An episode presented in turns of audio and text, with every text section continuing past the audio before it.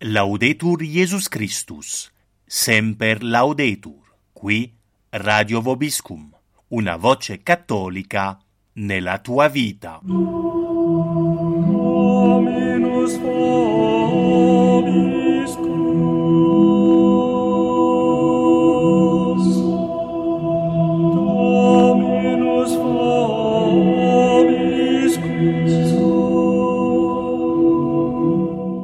Siete all'ascolto del programma Conferenze a cura di Don Mauro Tranquillo, tema trattato dalla libertà religiosa alla riforma matrimoniale. Domanda: una nuova Chiesa per un nuovo mondo? Punto interrogativo. Prima parte. Buon ascolto a tutti. Dominus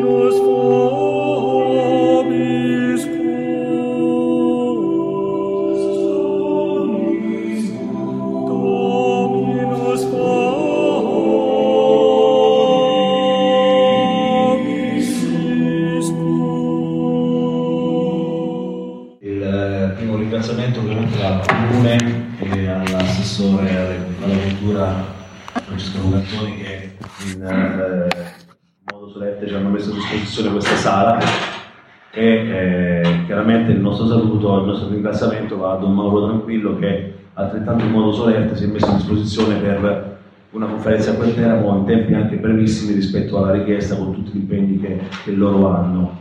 Eh, abbiamo pensato di invitare Don Mauro perché eh, oltre a stimarlo come ottimo sacerdote è eh, anche un profondo conoscitore della materia e eh, non è così scontato perché non tutti i sacerdoti solo perché sono sacerdoti sono così preparati. E in particolare è uno studioso accurato dei problemi che attanagliano la Chiesa da ormai decenni e delle loro cause e delle loro conseguenze, soprattutto sulla vita eh, anche della Chiesa.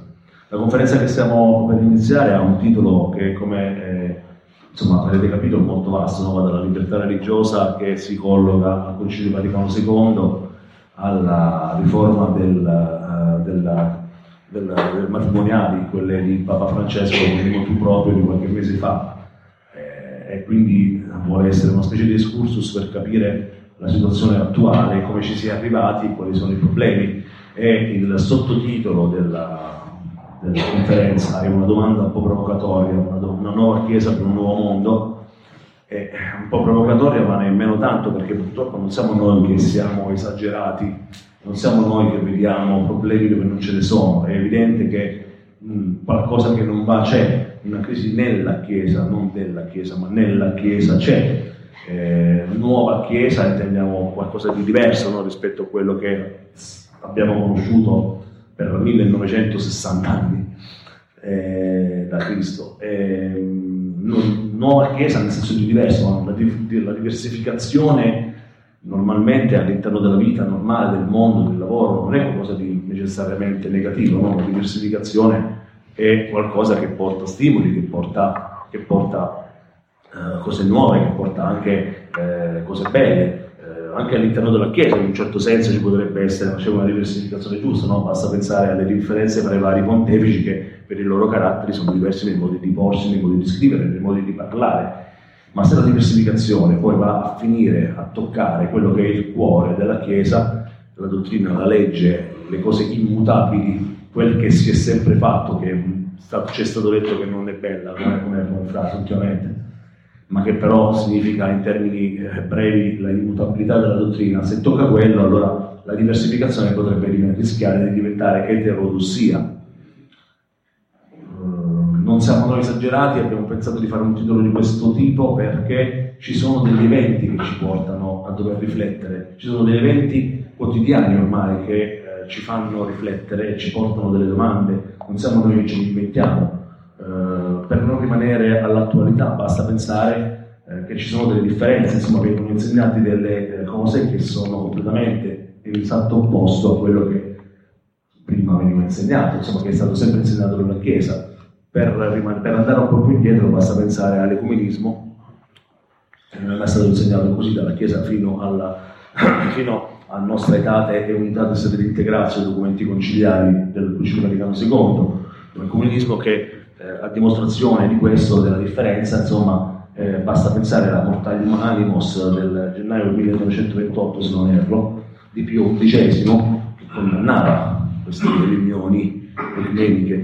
Pio, Pio XI testualmente diceva simili tentativi non possono in nessun modo riscuotere l'approvazione dei cattolici, fondati come sono sul falso presupposto che tutte le religioni siano buone e lodevoli. E sempre nella Mortalium Animos, Pio XI affermava che è evidente che non può la Santa Sede, la sede apostolica, prendere parte a queste riunioni né è permesso in alcun modo ai cattolici aderire o prestare l'opera propria a tali iniziative. Oggi l'ecumenismo invece mi sembra che sia insegnato in maniera un po' diversa. Quindi non siamo noi della Confederazione Civiltà Cristiana che ci mettiamo problemi che non esistono, siamo noi che invece vogliamo riflettere sulle situazioni che vediamo e cercare di capire le cause e cercare di capire eh, anche eh, le conseguenze.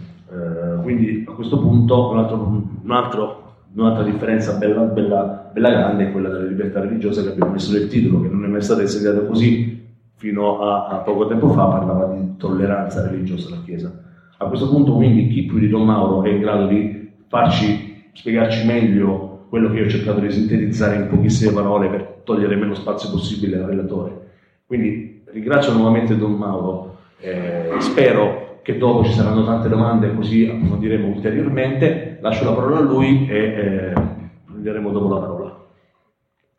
Grazie e vi ringrazio dell'invito naturalmente per questa opportunità. Così è il mio intento dare qualche linea di spiegazione naturalmente. Penso che sia importante non solo eh, così vedere alcuni cambiamenti nella prassi, diciamo nella dottrina o in quello che sembra essere insegnato oggi eh, nel loro specifico, eccetera, ma vedere che dietro questi cambiamenti vi è una diversa concezione eh, della religione come tale.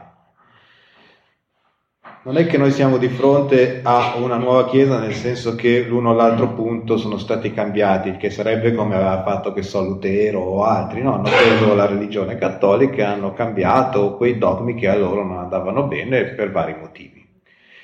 Qui non siamo di fronte a questo, questo è un aspetto che viene fuori qua e là, ma dietro c'è proprio un'idea diversa della religione stessa, cioè la religione per loro eh, non è eh, lo stesso concetto di prima, quando si parla di fede non si parla della stessa idea di prima, si parla di qualcosa di molto diverso. Alle spalle c'è quello che è il cosiddetto modernismo, che in realtà è una sorta di grande dottrina esoterica e gnostica questo bisogna capire per prima cosa. Allora cercherò di spiegare questo innanzitutto per poi scendere in alcune applicazioni di quello che è successo. E vedrete che eh, vi spiegherete improvvisamente tante cose. Vi spiegherete improvvisamente e dice ma com'è possibile? No, come fa uno che crede, eh, ma il Papa non vede o quel, quel vescovo, quelle cose, non vedono che prima non era così, che prima si diceva un'altra cosa? Com'è possibile che adesso sia cambiato in questo modo? È possibile se voi avete quella concezione che hanno loro, quella concezione che fu condannata ai tempi da San Pio X, che ripeto non è una semplice negazione dell'uno o dell'altro articolo della fede, cioè, questa cosa la vogliamo cambiare, ma c'è un motivo per cui si sentono in, di avere il potere di farlo. Com'è che per tanti secoli nessun Papa si è arrogato il potere di cambiare la dottrina rivelata da Dio è invece improvvisamente diventato assolutamente possibile. C'è un motivo ed è proprio questo. Secondo San Pio X, che aveva già individuato quella presenza di questa tendenza all'interno della Chiesa, in questa enciclica Pascendi individua due principi del modernismo, del cosiddetto modernismo, così lo chiamano. Si potrebbe chiamare anche in altri modi se uno vuole, ma bisogna capire di cosa si parla. Il primo è quello comune a tutta la filosofia moderna, cioè l'agnosticismo. Dio come tale non può essere veramente conosciuto. Ovvero, eh, non si può entrare in relazione con Dio tramite una conoscenza intellettuale, che sia tramite la ragione che mi dice che Dio esiste, eccetera, quindi come faceva San Tommaso, Aristotele, se volete, e nemmeno tramite la fede. La fede non è appunto non ci permette di dire qualche cosa su Dio. Dio rimane ineffabile, qualcosa di inconoscibile sostanzialmente. Allora che cos'è la religione se Dio è inconoscibile? Eh, o non ne sappiamo, non ne possiamo dire niente, no? come diceva Kant, come dicevano tanti altri. Eh, se di Dio non possiamo dire niente di fatto con la ragione, dovremmo fare appello al sentimento, quindi sentiremo una presenza di Dio dentro di noi, l'immanenza vitale, così la chiama San Pio X, cioè nella nostra vita, tramite le nostre esperienze, conosceremo qualche cosa di Dio, sentiremo Dio. A questo punto voi capite che se eh, la religione diventa l'espressione di un'esperienza sensibile, interiore, questa è non solo soggetta a essere espressa in tutte le forme che si vogliono, ma anche soggetta a tutti i cambiamenti che si vogliono, perché non è più l'espressione di una realtà esterna che io cerco di conoscere o tramite la ragione o perché Dio me la rivela. Quindi se Dio mi rivela che Dio è un etrino, io non posso fare altro che dire Dio è un etrino, se lo accetto, fuori di me Dio c'è un Dio che è così. O lo accetto o non lo accetto, ma questo è quello che diceva la Chiesa prima, cioè Dio mi rivela che lui è fatto così, per parlare molto terra terra. Eh, o lo prendo così com'è o non lo prendo, però è questo. Adesso non è così. La, questa teoria del modernismo dice io posso esprimere quest'idea di Dio, questo sentimento, piuttosto questa esperienza di Dio, dicendo che è un etrino, ma si potrebbe esprimere anche in un altro modo. E se un domani la comunità cristiana sente le cose diversamente, esprimerà qualcos'altro.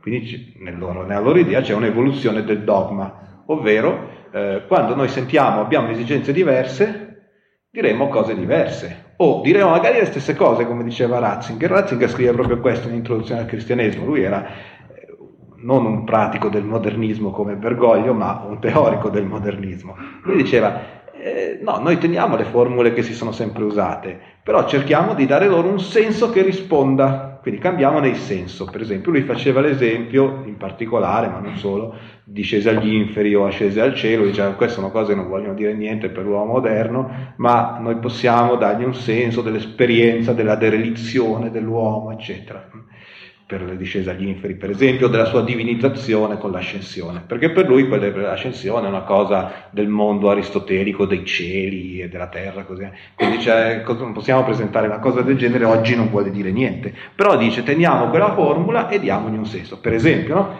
oppure qualcun altro come Bergoglio o come Paolo VI ai suoi tempi potrebbe dire eh, no, possiamo anche cambiare qualche formula, specie quelle veramente disturbanti, che danno disturbo, che non danno una risposta, anzi vanno contro le esigenze, il sentire dell'uomo moderno. No?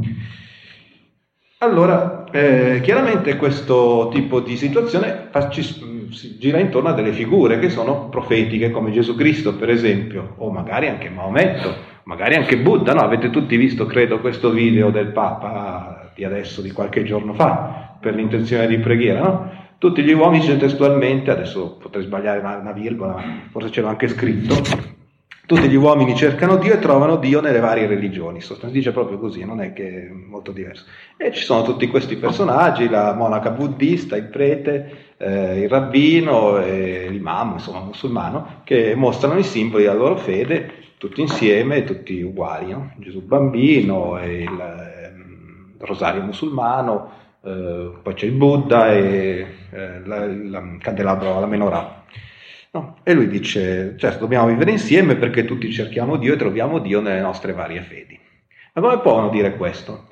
Perché crede a questo tipo di visione religiosa all'uso interno dei fedeli cattolici puoi anche continuare a dire che Dio è un etrino perché noi la sentiamo così e ci siamo accordati, questo proprio lo spiega San Pio X della dottrina dei modernisti, no? ci siamo accordati di esprimere il nostro sentito così. L'autorità cosa fa? cerca di mettere insieme le coscienze di tutti perché c'è un'autorità nella Chiesa secondo i modernisti, perché mette insieme le coscienze di tutti e, le, e formula qualcosa che vada bene a tutti. C'è una dialettica tra questa forza vitale del popolo o dei profeti, e la tendenza dell'autorità a conservare gli elementi, questa dialettica fa sì che ci sia una, uno sviluppo, hm, appunto sintetico, dialettico, e si arriva magari a una nuova formula ogni tanto perché si arriva a questo nuovo sentire, a una nuova espressione. Questo lo spiega bene San Pio X e vedremo alcune cose tra poco dette anche recentemente, che fanno vedere come loro veramente credano queste cose. Non è una nostra interpretazione, non è una, una spiegazione che cerchiamo di darci eh, davanti a dei fatti che vedremo anche tra poco. Eh, o anche a questa cosa dell'ecumenismo così come viene presentato in questo video, che è l'espressione più eh, immediata e castica che tutti possono capire di quello che vogliono dire. Dietro questo video c'è Assisi di 30 anni fa con Giovanni Paolo II, per esempio, non sono cose di adesso, eh? non è che c'entra Paolo Bergoglio e gli altri sono tutti innocenti, eh, è una cosa che va avanti da un po'. Quindi voi capite che con una dottrina del genere è sostanzialmente eh, possibile cambiare il cristianesimo o qualsiasi religione, in realtà all'infinito, e anche ammettere qualsiasi religione. Qualsiasi religione è valida in quanto espressione del divino che sta dentro l'uomo Ecco perché c'è l'ecumenismo, perché tutti noi possiamo cercare Dio in, tutti, in tutte le religioni e trovarlo. Possiamo eh, credere, come dice, credo nell'amore, eccetera, siamo, abbiamo una sola certezza, diceva Bergoglio, no? eh, siamo tutti figli di Dio, una sola certezza, c'è questa presenza di Dio dentro di noi perché siamo i suoi figli, ma eh, altre cose non le possiamo dire, una sola certezza vuol dire che tutto il resto è ineffabile, indicibile, no? Papa Bergoglio ha fatto anche Cito lui perché regna attualmente, ma potremmo citare i suoi predecessori recenti.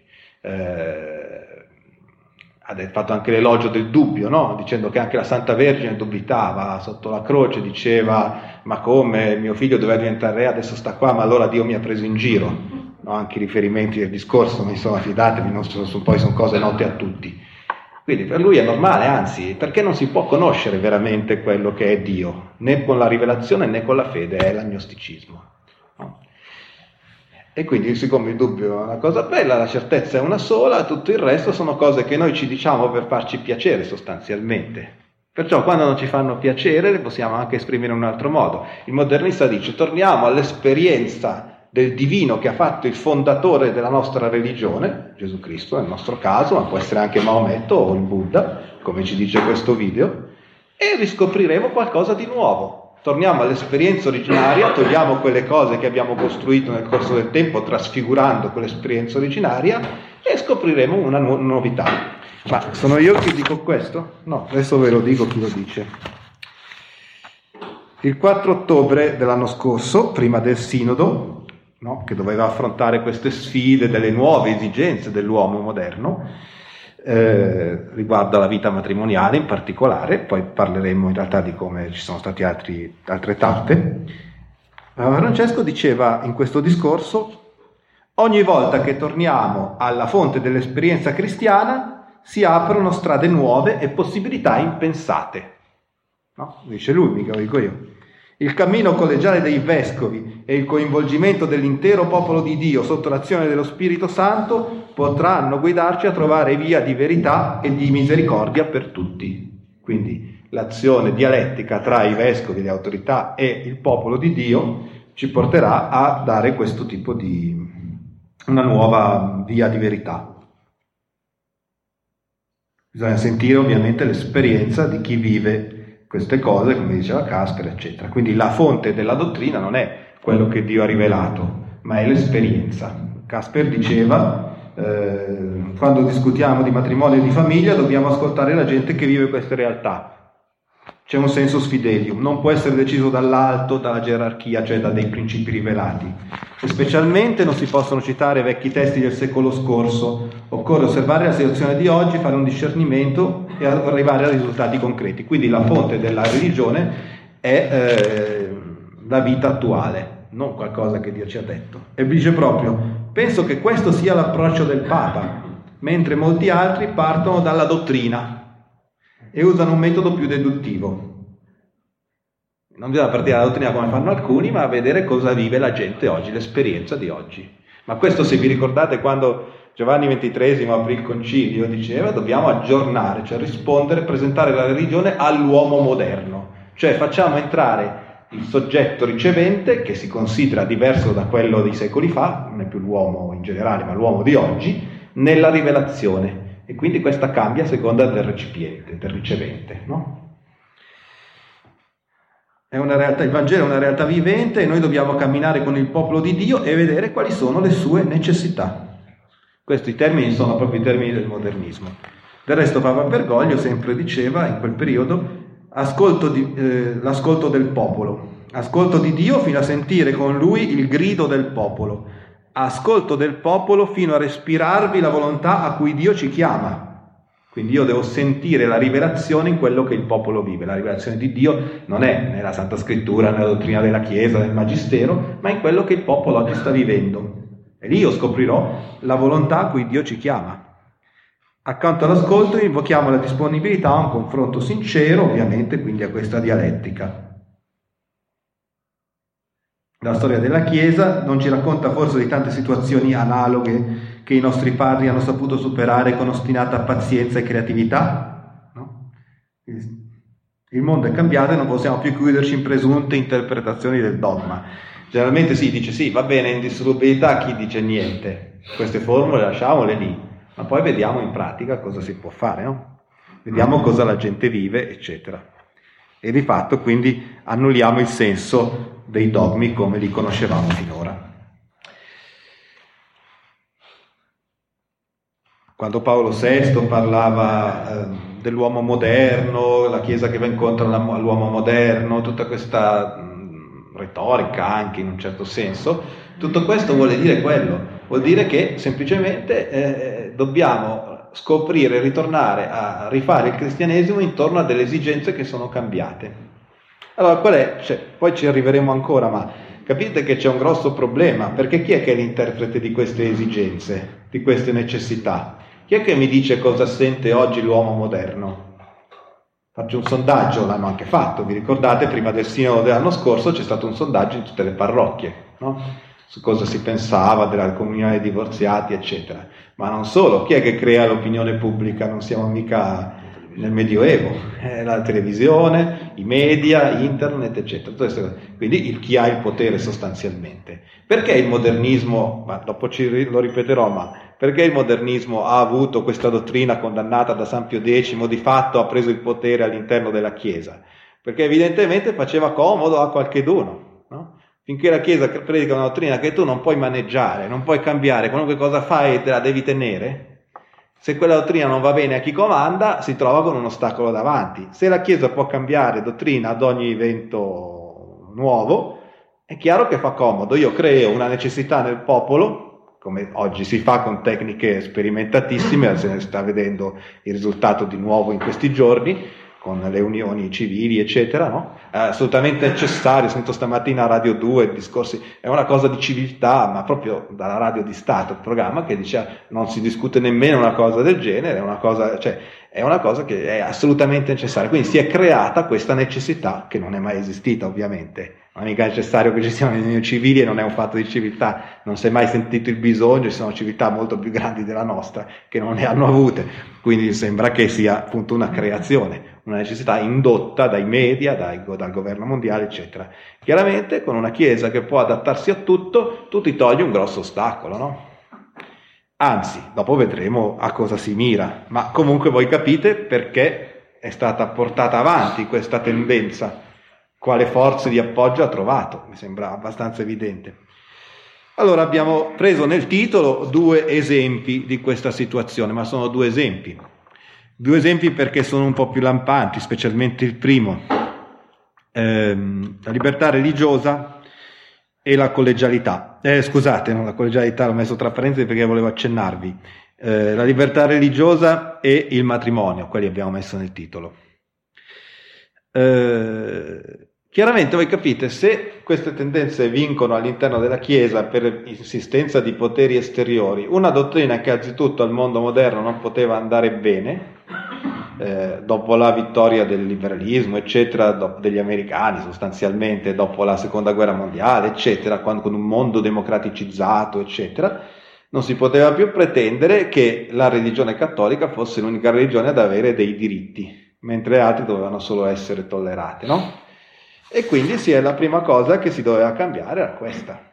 Quindi adattare la Chiesa alle nuove esigenze, in questo caso non sociali come attualmente, chiamiamole così, ma politiche prima di tutto. Quella cosa, quindi si capisce anche da chi venivano queste esigenze, cioè da chi il potere ce l'avevano. Nell'enciclica Mirari Vos di Gregorio XVI, ripresa da Quanta Cura e, e dal Sillabo, si diceva che è follia l'opinione che vuole la libertà di coscienza e dei culti essere diritto proprio di ciascun uomo che si deve con legge proclamare, sostenere in ogni società ben costituita ed essere diritto di ogni cittadino una totale libertà, che non può essere limitata da alcuna autorità, vuoi civile vuoi ecclesiastica, di manifestare e dichiarare i propri pensieri, quali che siano, sia a viva voce sia con la stampa, eccetera. Quindi quello che la Chiesa condannava è che ci fosse un diritto insito nell'uomo che doveva essere riconosciuto dalla società eh, civile, da ogni società ben costituita, come oggi il diritto di, delle unioni gay deve essere riconosciuto da ogni società civile. No? La Chiesa condannava anche il fatto che qualsiasi religione potesse esprimersi, qualsiasi persona potesse esprimere la propria religione in pubblico eh, senza nessun limite, eh, per un diritto insito che lo, è naturale che deve essere riconosciuto da, da, dallo Stato. Chiaramente voi sapete invece quello che dice il Concilio, in Dignitatis Umane, eh, la dichiarazione di Dignitatis Umane dice questo Concilio Vaticano dichiara che la persona umana ha diritto a libertà religiosa. Il contenuto di tale libertà è che tutti gli uomini devono essere immuni dalla coercizione da parte di singoli individui, gruppi sociali e qualsivoglia potestà, così che in materia religiosa nessuno sia forzato a agire secondo la sua coscienza, il che ancora potrebbe avere un senso, né sia impedito entro debiti limiti di agire in conformità ad essa, privatamente o pubblicamente, in forma individuale o associata. E questo diritto si fonda realmente sulla dignità della persona umana. Non è una cosa quindi che può essere circostanziale, quindi si concede una certa tolleranza perché come si concede a una cosa che non va bene ma non si può evitare, no? No, è un diritto naturale dire che nessuno può impedirmi di esprimere sia pubblicamente, sia in privato, sia in, sia in gruppo, sia da solo, eh, una opinione religiosa. Questo è quello che la Chiesa aveva condannato, chiaramente, avete sentito prima eh, Gregorio XVI, eccetera, ma tutta la tradizione del Magistero, se ci sarebbe da fare un lungo discorso su questo, no? su come la Chiesa invece esigeva che la società temporale si sottomettesse a quella ecclesiastica, eh, per ovvi motivi. No? Se c'è una verità che deve guidare eh, tutti, se c'è una verità all'esterno di noi, anche lo Stato deve prenderne atto e adeguarsi nella sua legislazione a questa e al fatto che esiste una società istituita da Dio, che è la Chiesa, che deve guidare le anime e quindi deve mettersi a servizio di questa e solo di questa. Quindi non esiste un diritto nella persona, capite bene? Non è che vuol dire che si deve andare a arrestare uno che non è cattolico, vuol dire che la persona non ha in sé un diritto naturale che nasce con lui o con lei, la persona, a professare pubblicamente senza essere impedita qualsiasi cosa. Questo non esiste. Vorrebbe dire che è indifferente dire il vero e dire il falso. No? È, c'è un diritto a dire qualsiasi cosa e a manifestare pubblicamente in gruppo, eccetera. Questo la Chiesa non l'ha mai riconosciuto. Adesso invece sì. Ma questa era la prima cosa, sembra che sia stato, ci siano state all'epoca grandi pressioni di gruppi eh, ben conosciuti per ottenere questa dichiarazione. Tra l'altro si dice che appunto la massoneria insistesse su questo non solo perché era ovviamente un, un'esigenza dell'uomo moderno, ma anche proprio per creare un vulnus, cioè far vedere, vedete, la Chiesa può cambiare di dottrina, può dire il contrario di quello che aveva detto prima. Questo perché lo puoi fare, ripeto, se tu invece di credere che quello che tu insegni viene da Dio e che te lo devi tenere, è una tua creazione e quindi non, quando non risponde più alle tue esigenze non fai altro che cambiarlo. Questo è stato il primo grande eh, eclatante esempio di questo tipo di operazione. Una cosa simile, ma chiaramente in termini un po' diversi, è avvenuta con la liturgia, ma quello più complesso perché non è una frase che tu puoi prendere ed esaminare, ma è un linguaggio rituale e quindi il linguaggio rituale si muta diversamente e si esprime diversamente. Però anche lì si è fatto esprimere alla messa qualcosa che prima non esprimeva, non potevi più in una società con le nostre esigenze eh, presentare il sacerdote come uomo sacro che offre a Dio un sacrificio per placarne l'ira Gesù, eh, con il corpo e il sangue di Gesù Cristo, queste sono cose arcaiche. Devi fare, creare un rito che esprima piuttosto una sorta di assemblea comune che fa un'azione, che mm, si, si, si riunisce, si, si autocelebra in qualche modo, eccetera. Devi fare passare questo tipo di idea, che è più conforme, secondo loro, sempre, secondo chi ha indotto queste necessità, alle esigenze dell'uomo di oggi. Ma queste sono le ragioni che loro avevano addotto. Ricorderemo Paolo VI, non voglio parlare adesso della messa, ma tanto per capire il principio è sempre lo stesso. Paolo VI diceva, ma come sostitu- cosa sostituiremo a questo latino, a questo rito che noi eravamo affezionati? No, quando il giorno prima dell'introduzione della nuova messa lui fece questo discorso. E come, perché, co- cosa giustificherà questo sacrificio che noi facciamo? No? Come se non avesse fatto lui, che fosse una cosa ineluttabile che stava succedendo. E comunque lui fece tutto questo discorso a elogio dell'antico rito, del latino, di qua e di là, e poi disse, ma come possiamo fare? Adesso eh, se noi continuiamo come prima non ci faremo capire dalle classi lavoratrici e dall'uomo di oggi, dai giovani, a parte il fatto che non li hanno capiti lo stesso, ma eh, perché non credo che abbia avuto questi eclatanti risultati che lui pensava.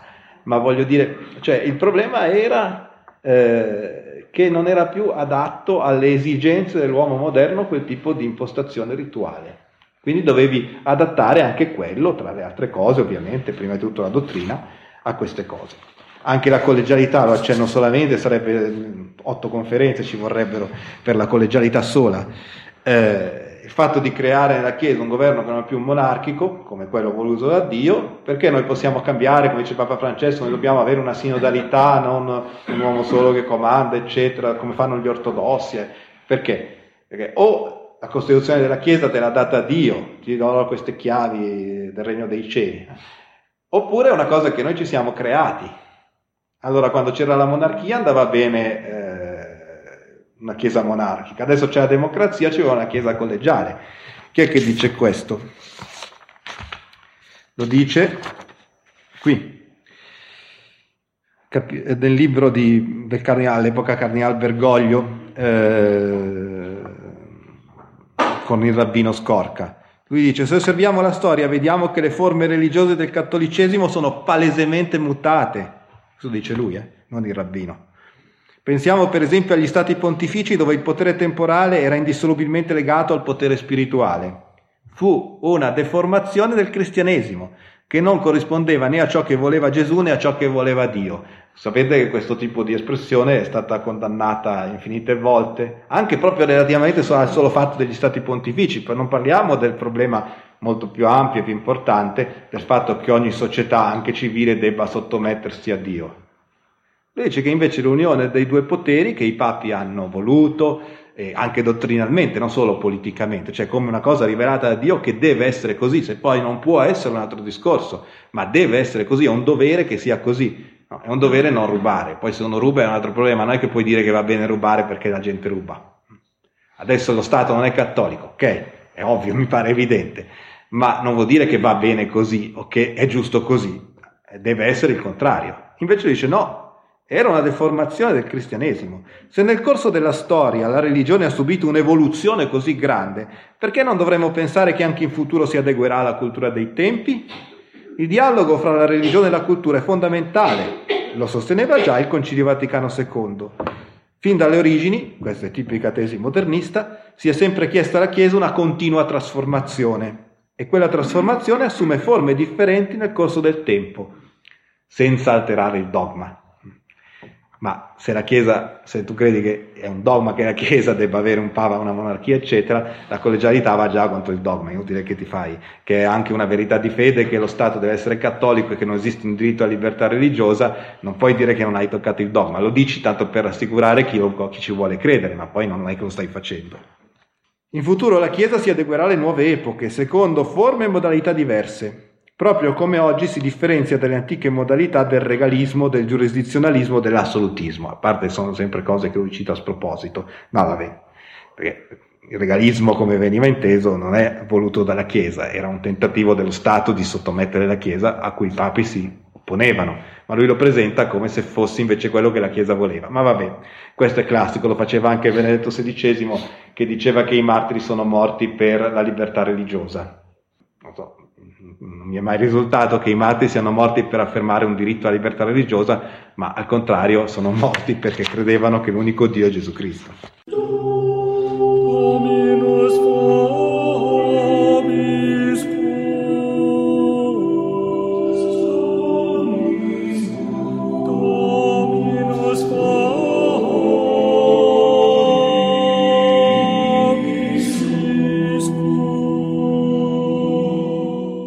Siete all'ascolto del programma Conferenze a cura di Don Mauro Tranquillo, tema trattato dalla libertà religiosa alla riforma matrimoniale. Domanda: una nuova Chiesa per un nuovo mondo? Punto interrogativo. Prima parte. Dominus